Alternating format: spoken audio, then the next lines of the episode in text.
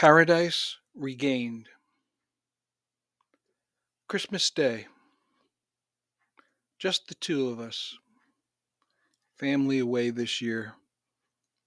We focus on each other, not with wrapped gifts, but with morning hungers satiated in bright sunlight. All is not lost. A new year.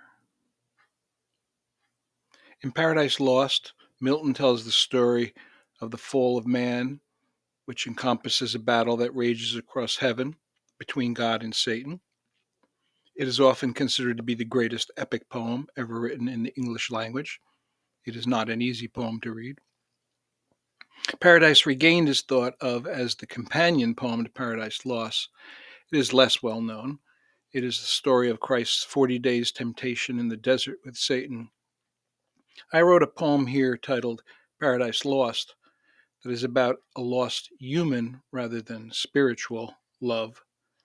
Today's aubade is a more positive take on a relationship.